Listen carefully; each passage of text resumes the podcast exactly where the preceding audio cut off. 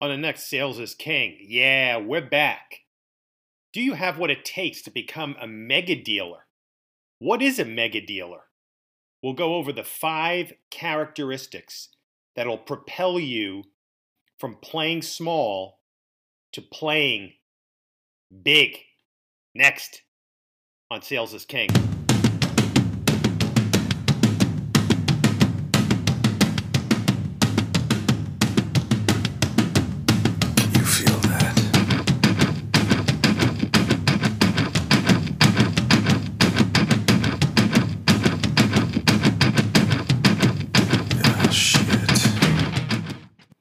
Hey, everybody, welcome back to Sales is King.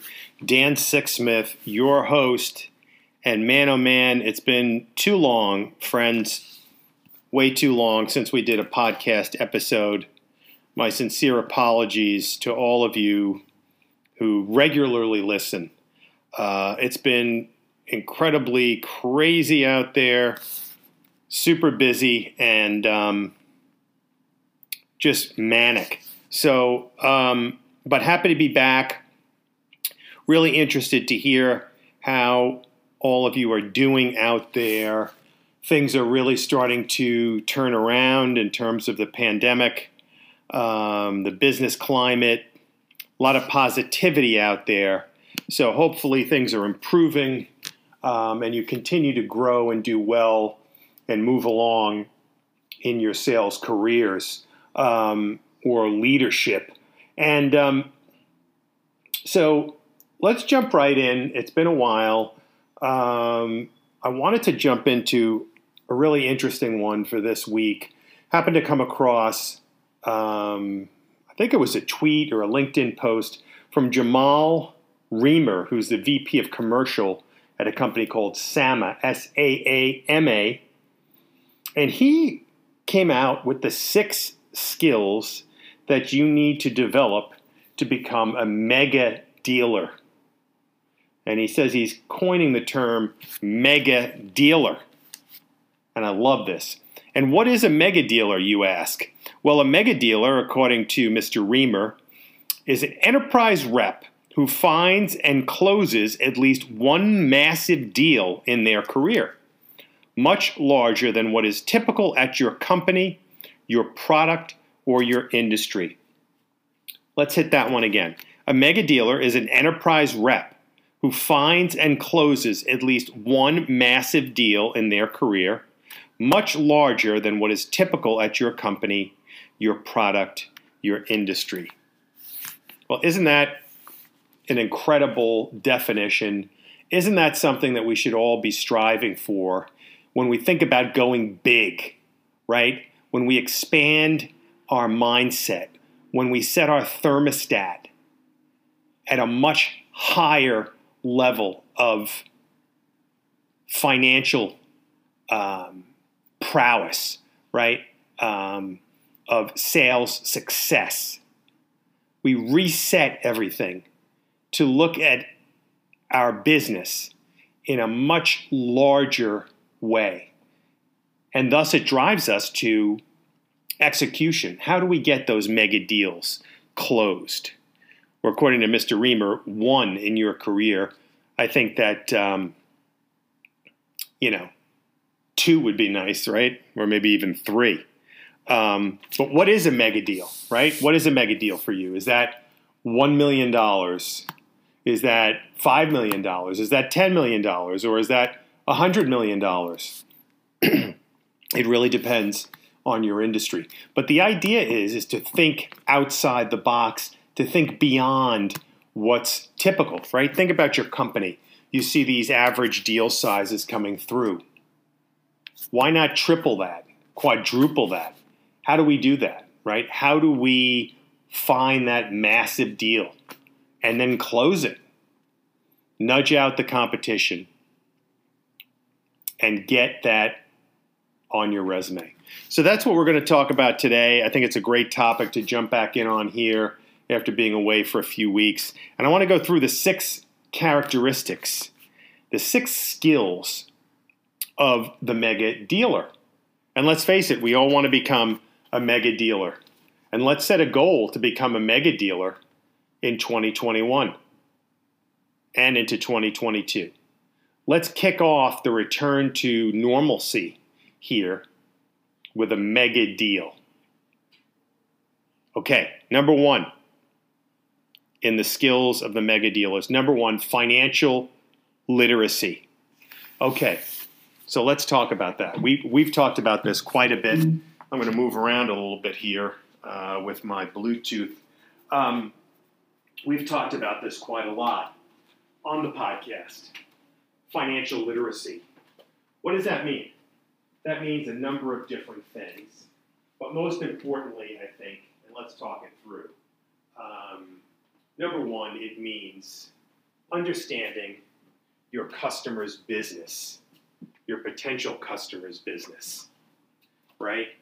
Um, understanding how they make money, not just the, the, the narrow problem that you're trying to solve, right? Um, but, you know, how do they make money? How do they exist in an ecosystem? How do they compare to their competition? Who do they sell to? What's their business model? And how do they make money? Who are their customers? How do their customers leverage the solution to make money themselves? How is their solution positioned against the competition? Right? But most importantly, how do they make money? What is the business model? What is the selling price? And what is the profit? Okay? Super critical. That's one part of the equation. The other part of the equation is financial literacy in putting a deal together for this new mega customer or mega prospect. Crafting a deal, right? Understanding how your company makes money. Understanding then how to put a deal together that will be appealing for this new mega prospect. So, in other words, understanding their business so well, then going back, knowing your business, and putting together a deal, hopefully over multiple years, that will be very appealing to your prospect. Now, you're going to have to show, and as, to me, as part of financial literacy, is selling value, right? Financial literacy doesn't mean, you know, here's how the numbers add up. We all can do that, okay? But selling value, showing them how the solution makes them money and actually what this investment looks like uh, in terms of a return. So being able to talk ROI, being able to sell with value to show that your solution is actually going to make them a ton of money. And it's an investment that's going to return them many, many times what they're going to put in here. As part of financial literacy, you're also going to be able to, to be comfortable when we start to talk about price, when we start to justify price, right? This is an area that sometimes can go off track. Uh, reps get nervous, they get uncomfortable talking about money.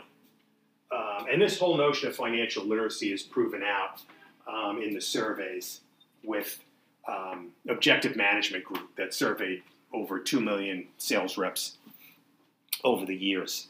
Um, the ability to talk about money is one of the top differentiators among the elite and top reps versus mediocre slash weak. Okay?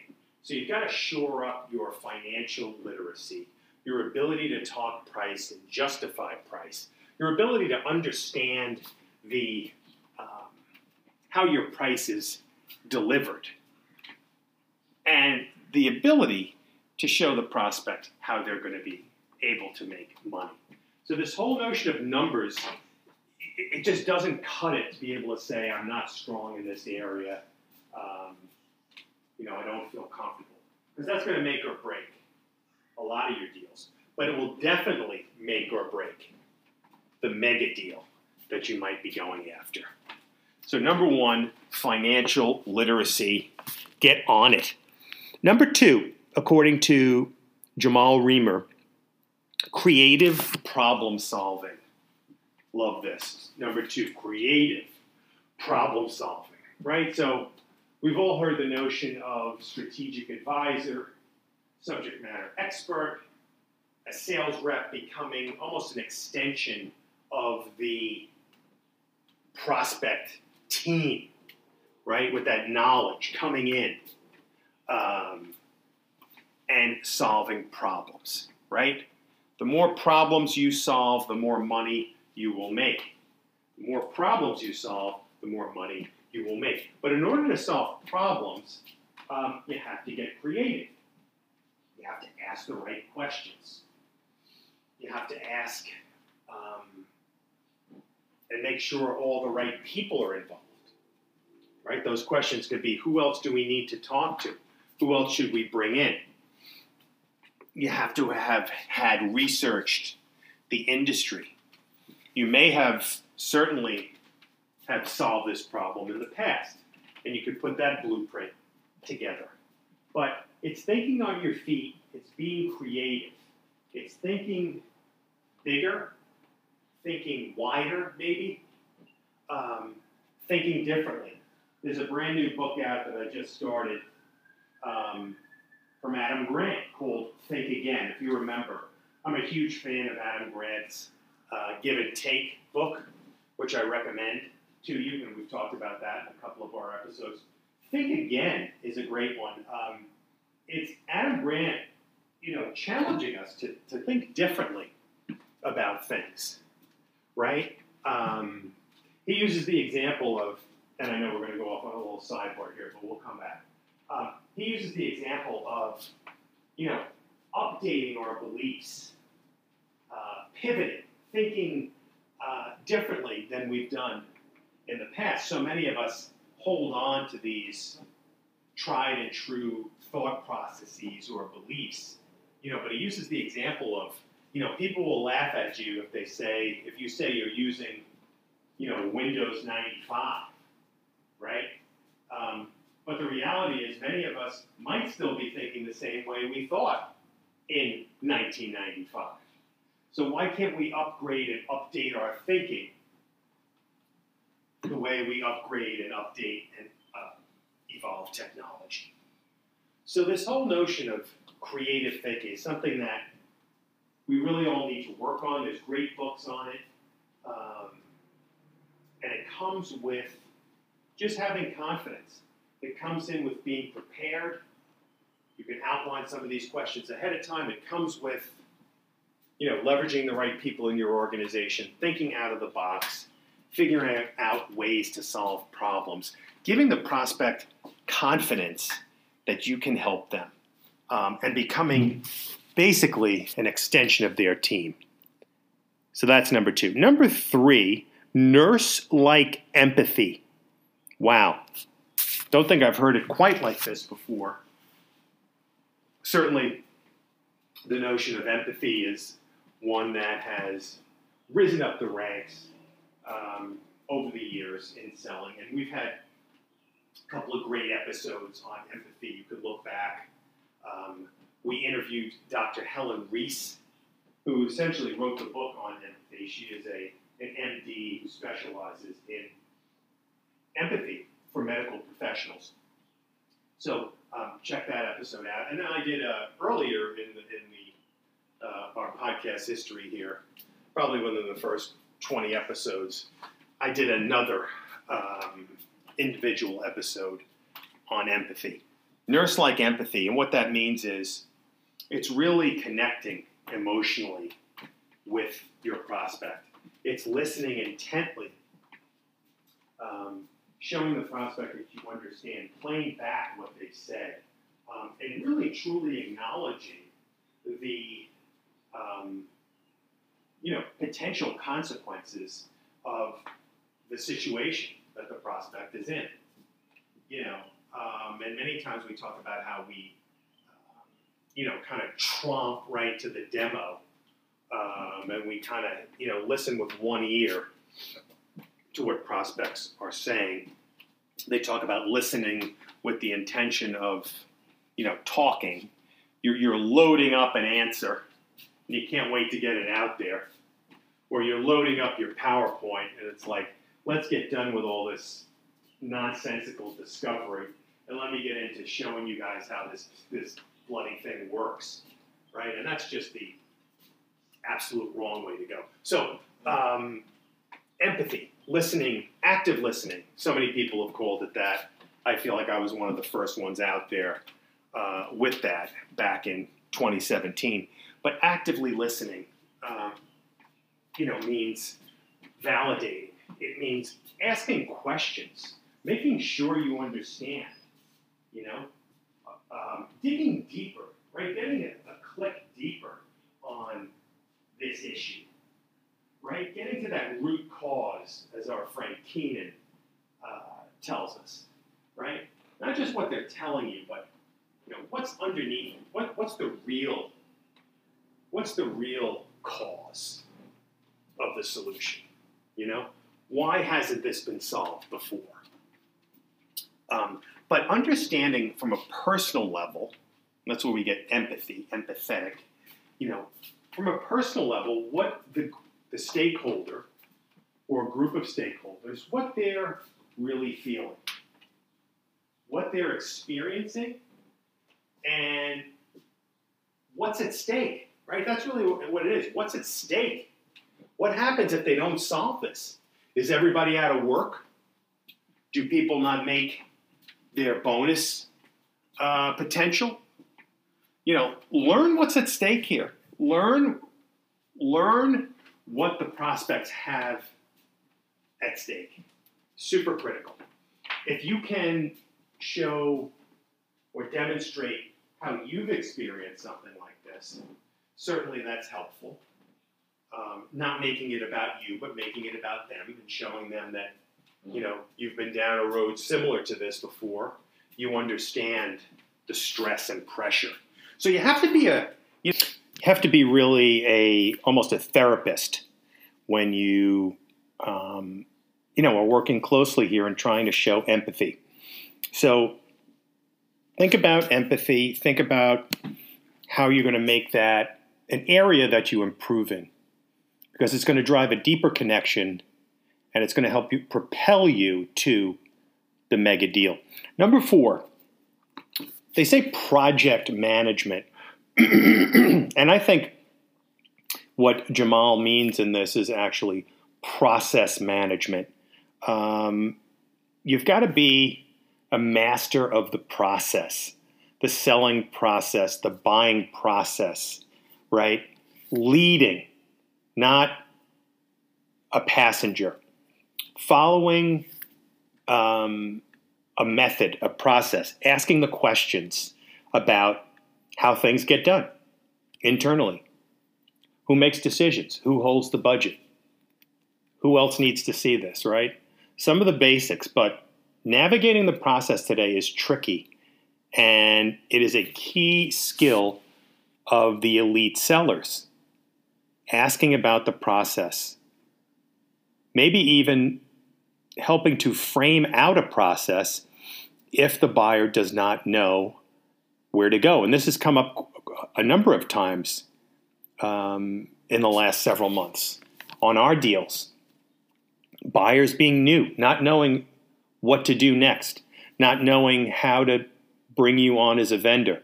So you need a framework, you need to ask questions and even put together a roadmap and work with the buyer or the champion to move things through in a timely fashion to work to get some of those other stakeholders on board, to help set up those meetings, to help with the materials that the champion or the initial stakeholder is going to need. So, process management by far is one of the keys and something that you have to become a master at, right? You have to know. Um, it's the only way. There could be 10 people involved. There could be 15 people involved. In a, in a mega deal, it could be 20 or more people. So identify those people, start multi threading, as we call it, start to connect to those people, start to bring in more folks on your side, right, as well. Um, a mega deal is going to require C suite connectivity on both sides. So begin early in connecting the chiefs to each other.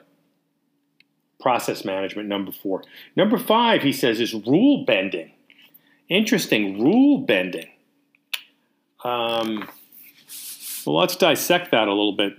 Certainly, we're all about ethics and legality. That there's no room for bending that. Um, but sometimes you have to do what you have to do to get things done.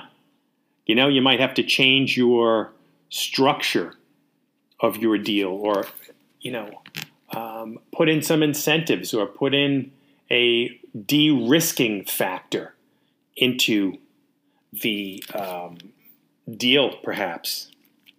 Right? Sometimes you may have to go and connect directly with um, someone else on the buying team. You know, if your stakeholder is having a difficult time, you know, you might have to get your boss or your boss's boss to reach out. You know, this is an all out blitz, man. You know what I mean? You just got to bring in the cavalry here and uh, and get this thing done and keep moving it along. Keep keep making progress. Keep advancing the deal. Try and avoid the stalls and be prepared to put on your crash helmet and, and, and, and hang in and buckle up for the long haul because mega deals could take a while, even years. Um, hopefully not, but you know, persistence and um, continuing to engage with value and pulling the right levers, you know, is going to get you there. In terms of rule bending, I think that's more of you know, hey, get creative, right? Do whatever it takes uh, within legal reason, of course, within ethical and moral boundaries but think outside the box, think differently. Bring in other people to brainstorm in your group, in your team, outside of your team, in a different division, um, in a different company, you know, within your network. Brainstorm ideas and approaches. Share. Um, figure out different ways to get things done. Excellent. Next and final, six, accustomed to being uncomfortable. Well, yeah, let's face it. That's a that's one that's to me foundational.